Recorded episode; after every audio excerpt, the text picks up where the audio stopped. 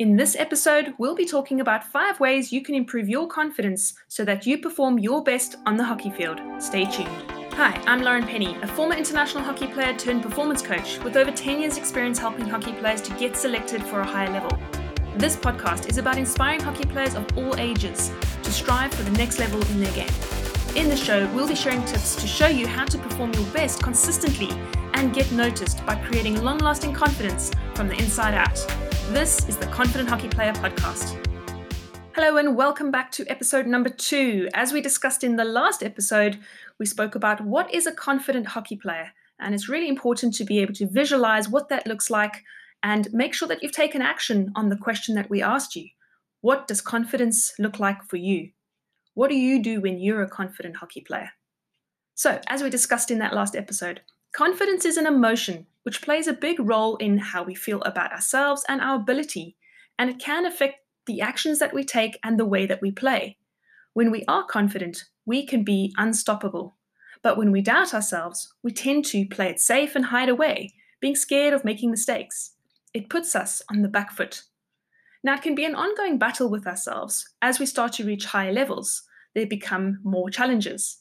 For example, getting selected for a higher team is just the first part. Being able to perform well consistently at that level and staying in that team is the second part. The mental game is an ongoing challenge to stay confident, regardless of what's happening around us, as things can change. As we have learned during times of COVID, we need to be adaptable. We need to stay aware of what's happening and how that's affecting how we feel. It's important that we take the long term approach and commit the time that we need to in order to work on our mental game so that we can build our confidence that is sustainable over a longer period of time rather than just trying to find quick fixes that don't last. We don't want the up and down confidence. We want confidence that is sustainable, built from the inside out. Now, I've just recently finished up coaching a team in the Cape Town Premier League tournament. I took on a team that had never won a game before, and most of their games they lost more than 3 0 previously. I was told that they're a great bunch, um, but they had struggled previously and they were coachable. So I felt like a new challenge. So I said yes. What's there to lose? Now, we only had two training sessions to prepare for the tournament where we would have five games. And after the first training session, I soon realized that confidence was going to be the biggest challenge for this team. Of course, I covered the foundational tactical components to give them a basic structure with a very clear and simple game plan. But I knew that the main focus was going to be mindset going into the tournament because this was an underdog team that lacked confidence. Um, we actually ended up drawing three out of the five games that we played and competing against teams that we had previously lost 7 0 to. We landed up drawing to. We started well in the tournament by drawing those first two games, and these were both teams that they had lost quite badly to previously. We then lost 4 0 in one of the games, and although they said all the right things to me in the lead up in the team talk, I could see that their body language had said something else. And this was a real internal battle for a lot of the players. When we spoke about what had happened after the game and why they didn't play as well in this game, everyone pretty much agreed that they had lost the game before they had even walked onto the field because they were so focused on the opposition players, how good they were, what they had achieved, which means that they weren't focusing on themselves and they weren't focusing on the game plan, which had been working up until that point. In this example, they had lost focus on what was important, which directly affected their confidence because of what they were saying to themselves and what they were focusing on, determined and impacted how they felt. The emotions then affected their actions. Now, how often do you give up before you even give yourself a fair go? I saw a huge difference in the way that the players performed from the first game to the fifth game. When I asked them what the difference was between those games, they said it was just down to their confidence because they started to back themselves. They started to focus on their own game. The tactics were exactly the same between the games. They didn't improve their skills or their fitness at that time. In fact, if anything, they were more fatigued by day five. The difference between coming back from 0 2 to draw the game 2 2 and losing a game 4 0 came down to their confidence, their state of mind, and the emotions that they were feeling at that time. So, here are just a few examples of things that can affect our confidence. Number one, it can be comparing ourselves to others. When we put others on a pedestal and put ourselves down in comparison because we are not where they are, we haven't achieved what they've achieved. A lot of players tend to focus on what others are good at and allow ourselves to be intimidated by that, and we're not focusing on ourselves and what we can bring. The next one is worrying what others think and say. Everyone is entitled to their own opinion, but just because somebody says something, it doesn't mean that they are right. If your teammate makes a comment, your coach says something, that's just their perspective. For sure, be open, hear it, but sometimes we just try and assume what people are thinking without the facts to back it up. The most important opinion is what you think of yourself. So it's fine to take on board what people say, but you always have a choice as to what you want to believe and what you want to focus on. The next one is being scared to mess up. A lot of us don't want to look bad in front of others, and we don't want to embarrass ourselves. So it's a lot easier to play it safe and not risk making mistakes. But this just reinforces that we don't trust ourselves. The next one is beating ourselves up for making mistakes. How we speak to ourselves after we make mistakes affects our confidence. Everyone makes mistakes, and we have to accept that we will make mistakes too. After all, we learn more from mistakes than we do from getting things right. When things don't go well, we start to question ourselves. If we don't get selected, we get dropped, or we're not getting a lot of game time, we may start to ask ourselves questions like Am I good enough? Why is this happening to me? What if things don't work out? But setbacks can either demotivate you and affect your confidence, or it can be the fuel that lights up your fire and gives you the desire to improve and do things better next time. Your mindset is a choice. You can't control the external factors, but you can choose how to react to situations. There's two fundamental mindset shifts that I want you to consider. The first one is to take ownership for everything that you do. Stop blaming everyone else and everything else outside of your control. You are the one in control. You need to become the captain of your own ship. The second one is to stop seeking validation from others. It is short term and it can actually set you up for failure. Validation can come in the form of praise from others, compliments, and being told how great you are or what a good game you had. But the problem with this is that you're always going to need others to tell you how great you are. What happens if no one says something? Does that mean you're not a great player? Is that going to affect your confidence? You need to start telling yourself how good you can be and become your own cheerleader. Start building your confidence from the inside out. Next, I'm going to talk about five strategies that you can use to build your confidence. Number one is through preparation by doing the work. When you prepare for the future, you use your own personal power. But when you worry about the future, you waste that. You waste so much energy on the thoughts and the what ifs. What if it doesn't work out? That you're not taking the actions required to get there. Confidence is earned through your actions. So, yes, you do need to plan and you do need to know what you need to focus on to be the most productive, but it's through your actions that are going to get you there. It's what you do when no one else is watching. That's what really counts. To be honest, there is always someone watching. Even when you're alone, your subconscious pays attention to your actions. Your actions speak louder than your words. So it's not about what you say, it's about what you do. For example, what do you do in the off season to prepare for the season? How well do you train? Do you just go through the motions? Or are you quite intentional with what you're doing? Do you moan about the drills that the coach has set up? Do you waste time? Or do you make the most out of the time that you have on the pitch to improve yourself as a player? How do you prepare for a game mentally and physically? Do you pay attention to your nutrition to make sure you fueled your body up properly?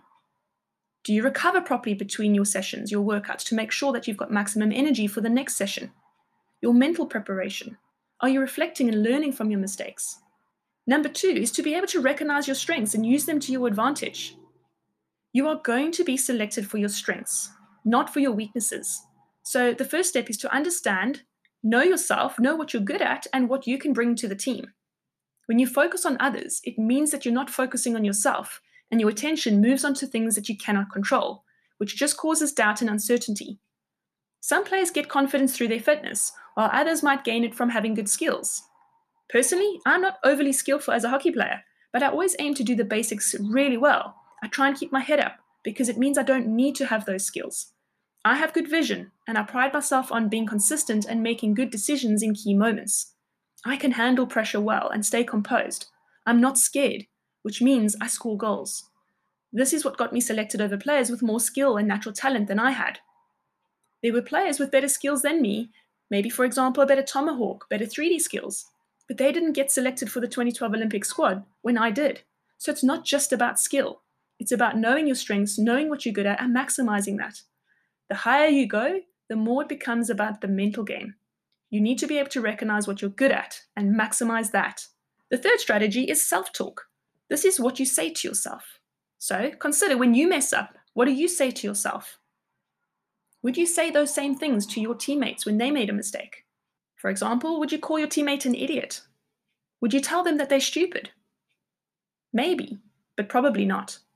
We are our own worst enemies, and the biggest obstacle to our confidence is ourselves. You are the problem, but that means that you are also the solution.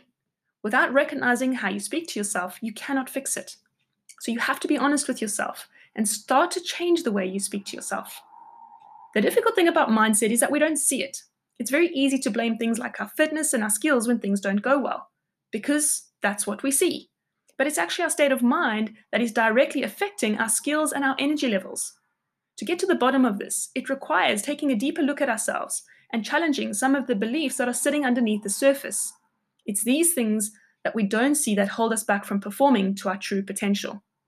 You may not like what you find when you start to look at yourself, but if you start to address these gremlins that are lying underneath the carpet, your life will change for the good. Not just in your hockey performance, but the rest of your life too. Imagine making mistakes and not beating yourself up or dwelling on it for ages.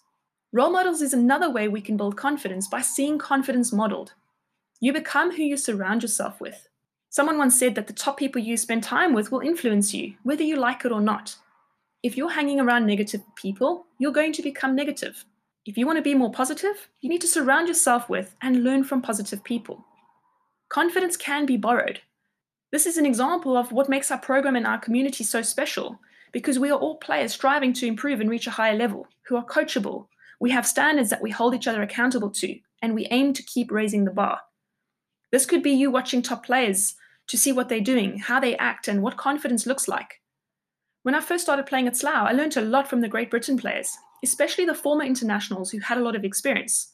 At training, when I was waiting for my turning drills, I would often watch these players to see what they did to create space for themselves with good movement off the ball and how they would win their 50 50s. Then, when it was my turn, I would try and do the same things. Instead of switching off or joking around while waiting in a queue or sitting on the bench, I would observe and try to learn as much as possible from those players around me. When I wasn't sure about something, I would ask. I was so eager to learn from the better and more experienced players. And once I plucked up the courage to do that, I started to improve so much quicker. You should never be the best in the team. Try to surround yourself with players that are better than you so that you can learn from them and keep striving to improve. When you're the best in the team, it's easy to drop the standard and become complacent. You can get away with less effort. But when you're outside your comfort zone, you can learn from those around you. Your environment is important, so surrounding yourself with those that inspire you to improve is key. Finally, overcoming setbacks. Really, it comes down to what we learn from the difficult situations, because we learn the most from mistakes and setbacks. The first part is to realize that mistakes and setbacks are part of the journey. We shouldn't try to avoid them, but rather use them as stepping stones to learn and grow. I don't know any players that haven't reached a high level without having setbacks along the way. The setbacks are there to test you, to see how much you want it, and how willing you are to keep going, even when things get tough. It's not about what happens to you, but how you react to the situation. This is your choice, and it's something that you can control. For example, if you've missed out on selection, you've been dropped, you're not getting a lot of game time. What does this tell you? It means you haven't shown enough this time. Now, you can either wallow in your own misery and be a victim, blaming coaches, selectors, politics, and point fingers at others, or you can look at yourself and see where there's an opportunity to be better. Consider if you did everything that you could to perform well. Were you as prepared as you could be? Did you truly perform your best? Remember, your past does not equal your future. A setback doesn't mean you won't be successful next time. It's just an indicator of your current situation. You have to be accountable for your own performance, and how you respond to setbacks can either make you or break you. Do you dwell on what happened, or do you focus on what the setback teaches you? Look for the lessons and what you can do better next time. These are the gifts, the silver linings that will help you to reach a higher level. They will give you a different perspective if you choose to look for the lessons. We build confidence by overcoming challenging times. You start to realize that you are resilient and that you can handle whatever is thrown at you. The more setbacks you overcome, the more confident you'll become. Think about the last setback that you had. How have you grown or improved since then?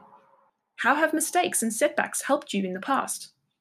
Use these to remind you that you can overcome any obstacles if you choose to. We've spoken about five different strategies. Your action step from this is to ask yourself what is the one thing you can do to improve your confidence?